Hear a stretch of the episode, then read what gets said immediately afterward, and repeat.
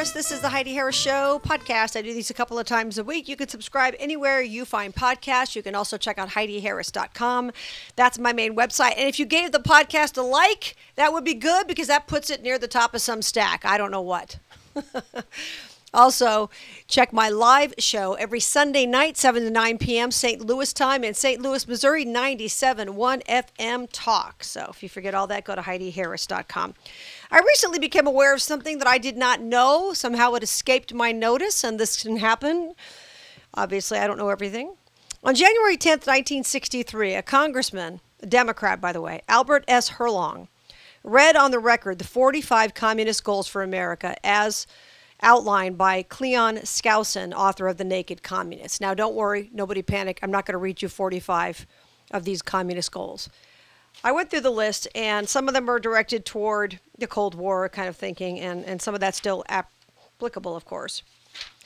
But I just want to share some of the important ones that I highlighted out of these 45 goals. By the way, I posted these all on the blog post at HeidiHarris.com. If you're interested, check them out.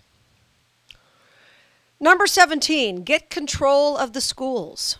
Use them as transmission belts for socialism and current communist propaganda. Soften the curriculum. Get control of teachers' associations. Put the party line in textbooks. That's already happened, right? Number 22, continue discrediting American culture by degrading all forms of artistic expression.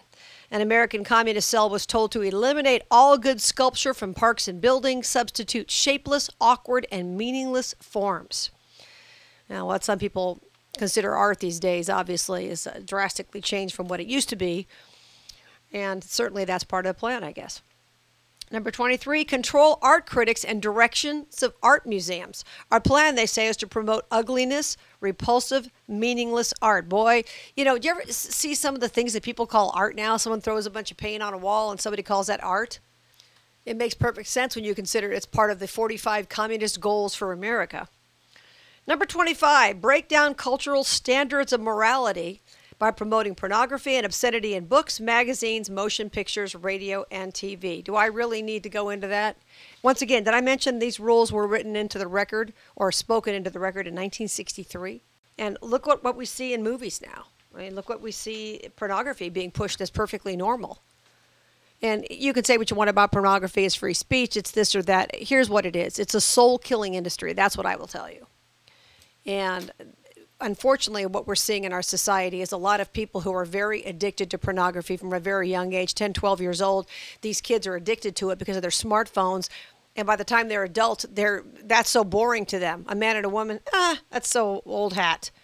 The next thing you know, they get into all kinds of other craziness as a result of being so addicted to something so early and training their body to react to something that's fake.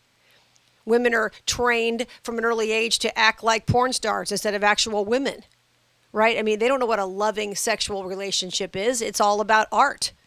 art. It's all about, uh, let's see, what shall I say? Gymnastics, more so than anything else. And there are lots of other things we could say about pornography, and I've talked about that over the years many times. I've heard stories from doctors who say, I've got 25 year old guys who come into my office who can't even perform naturally with a female a real live woman because they're so screwed up on pornography. And we know what it does to the women who are involved in it, so we don't need to explain all that. But the things that people used to be really offended by now, it's normal. Normal. People are trying to make it normal. Number 26 in these goals that the communists have present homosexuality, degeneracy, and promiscuity as normal, natural, and healthy. All of these are an attack on the family right? When it comes down to it, uh, I don't, not a gay person. I've never been gay, never experimented with that kind of thing. I know people who are gay. I have friends who are gay. I don't understand it. But, you know, the reality is when you're talking about that as not only being completely normal, but being a preferred way of living, clearly that doesn't help society, that attacks the family. Everybody sleeping around? Sure, that's great for society. Everybody knows that. We're talking about heterosexuals here. Sleeping around? Sure, go ahead, do whatever you want to. A family is anything you want it to be. You know, any two, three people, it's a family. Sure. Okay. Another one of these 45 goals that were read into the record in 1963 include infiltrate the churches and replace revealed religion with social religion, discredit the Bible, and emphasize the need for intellectual maturity, which does not need a religious crutch, using air quotes there. Isn't that true? There are a lot of people who think they are too awesome for God, they're too smart for God, they're too talented for God. I mean, come on, that God stuff, are you kidding me? You need that? Oh, brother. That's for weak people. That's what they say. Of course, we're promoting that more every single day. They also want to eliminate prayer or any phase of religious expression in schools on the grounds that it violates the principle of separation of church and state, which it does not, by the way, that is not in the Constitution. You have freedom of religion, not freedom from religion in the Bill of Rights. Just thought I'd throw that out there. I know you know that, but some people don't. Another goal that the people have who are out to do us harm, those are the communists, discredit the American founding fathers, present them as selfish aristocrats who had no concern for the common man. What do we see now?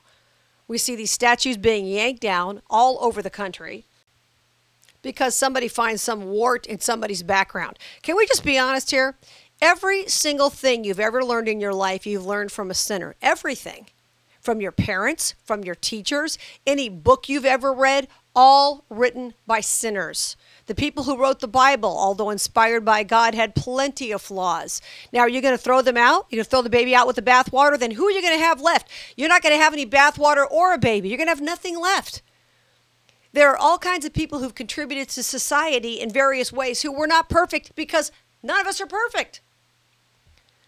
So now we're going to tear down any part of our history because this one did this and this one did that. Oh my gosh, you know, you get the deal. I mean, have you ever had a bad boss? I have. I wrote about that in my second book. Don't Pat Me on the Head is the title of it. You can learn something from anyone.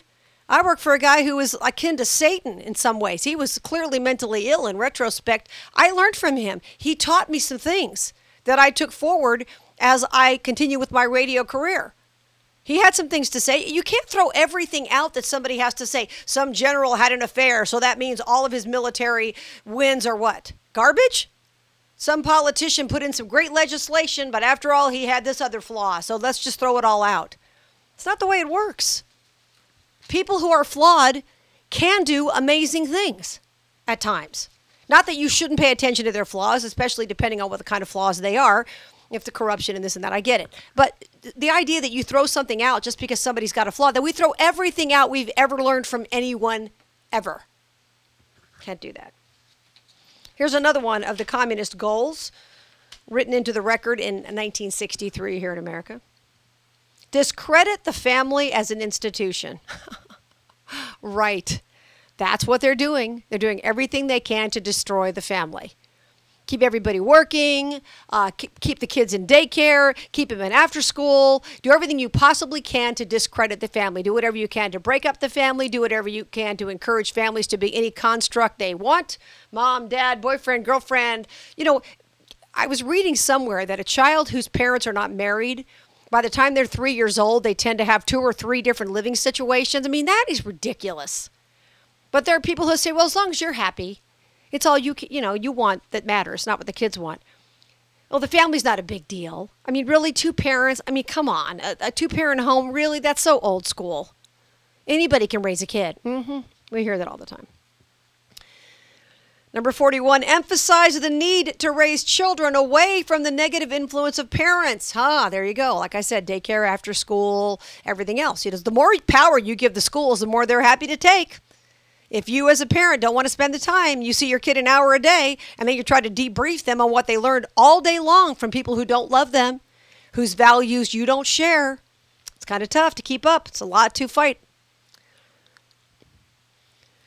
One of the other rules is to attribute prejudices, mental blocks, and retarding of children to suppressive influence of parents. Yes, it's the parents. They're the problem with society. Mm-hmm. They don't know anything. Another one of these rules, these goals of communism. Transfer some of the powers of arrest from the police to social agencies. Treat all behavioral problems as psychiatric disorders, which no one but psychiatrists can understand. Haven't we heard that recently? How many people have we heard say Let's eliminate the cops. Let's send in the social workers. I mean, isn't it amazing? This was written into the record or spoken into the record in 1963 out of a book called The Naked Communist. 1963. And here we are now saying, send in the social workers. We don't need cops to keep people straight. These are just some of the 45 rules of communism that I went through. Um, some of them are less applicable than others. But when you look at what they're trying to do and what they've done already, the way they've changed this country, that ought to scare you to death. And if I didn't know that God was in charge and ultimately we were going to win, I'd be pretty upset about the way things are going. Of course, I'm still upset about the way things are going, but as disgusted as I get at times, I don't lose heart. I'm not despondent because I know God's in charge. But this country's going downhill in some ways that were unimaginable. You know, have things been always great? Of course not. Has there been crime throughout history and all kinds of crazy things that are going on? Crime and, you know, wars and famine and natural disasters? Of course. Of course. Things have been very tough. But they've been better in this country. It used to be that things that were shameful, we were still doing, but at least we weren't out there in public. Now it's like, ah, yeah, I had a kid. I'm not married. So what? What do you care? I'm fine. I don't need a dad for my kid. Or my boyfriend and girlfriend, you know, they're living together and nobody cares. It's not shameful anymore. Having an affair, it's not shameful anymore. So many of the things that people used to do, but were at least kind of keeping hidden, eh, they're all out there. They don't care because there are no standards anymore. And they know they're very unlikely to be chastised for it. Nobody wants to judge. Nobody wants to say anything's wrong, even though it's wrong for society. Tearing up the family tears up society. We have evidence all over the place. The number one cause of poverty is illegitimacy. When you have a child as a single parent, it's not that you can't raise that child. Of course you can. Some people can, some people do it better than others. It's the fact that a child is missing something by not having the other parent, by not having the stability, by being shuffled off to far more babysitters than they would need to be if they had two parents in the home. It starts a life of instability and it stays that way, unfortunately and especially kids being raised without fathers in the home to civilize them it's very difficult. A mom can be an amazing single mom but she can't raise a son like a good father can. There are certain things that he needs from a man he simply cannot get from her. Girls need that relationship with their fathers too. They need to trust their fathers. Do you know how many people i know who turn away from god because the very first person in their life the very first man in their life male figure if you want to call it the very first male figure in their life, their father, wasn't there for them. So as they become adults, they become much less distrustful of men because, after all, dad's supposed to be automatic. Your father is supposed to be the one rock solid person in your life. And if that person isn't there, why should you trust any man? A guy you date? God? Why should you trust any man? You grow up with an inherent distrust of men. And men don't know how to handle things because they don't have a dad civilizing them, young men. So, yes, it has huge impacts. And the communists know this, and that's why they push it. Every time you see an attack on the family, understand it's really an attack on our nation. There are people trying to weaken our nation every single day with these kinds of policies. They're all over the map. In Las Vegas, where I live, recently, just to give you an example, a couple of years ago, we had the sister wives living in Vegas. The sister wives, you know, from TLC or whatever that show was, whatever channel it was. I watched some episodes. I'm not going to lie to you, I did. They lived in Vegas for a while. And the local newspaper, this is what really made me mad. I wasn't over there yelling at them or causing them trouble or anything else. I just, eh, after a couple episodes, I went, I'm not watching this. But the local newspaper was talking about this guy, Cody or whatever, Cody Brown, I guess his name is, and his four wives. They're not his wives. They've never been his wives. One of them was his wife, and the other three were baby mamas. One of them he divorced. Now it's his ex wife, and the others are baby mamas, and he's married to another one. How dare the newspaper identify them as his wives. They're not his wives. By any law in America, they're not his wives. These are the little subtle attacks on the family that you need to pay attention to.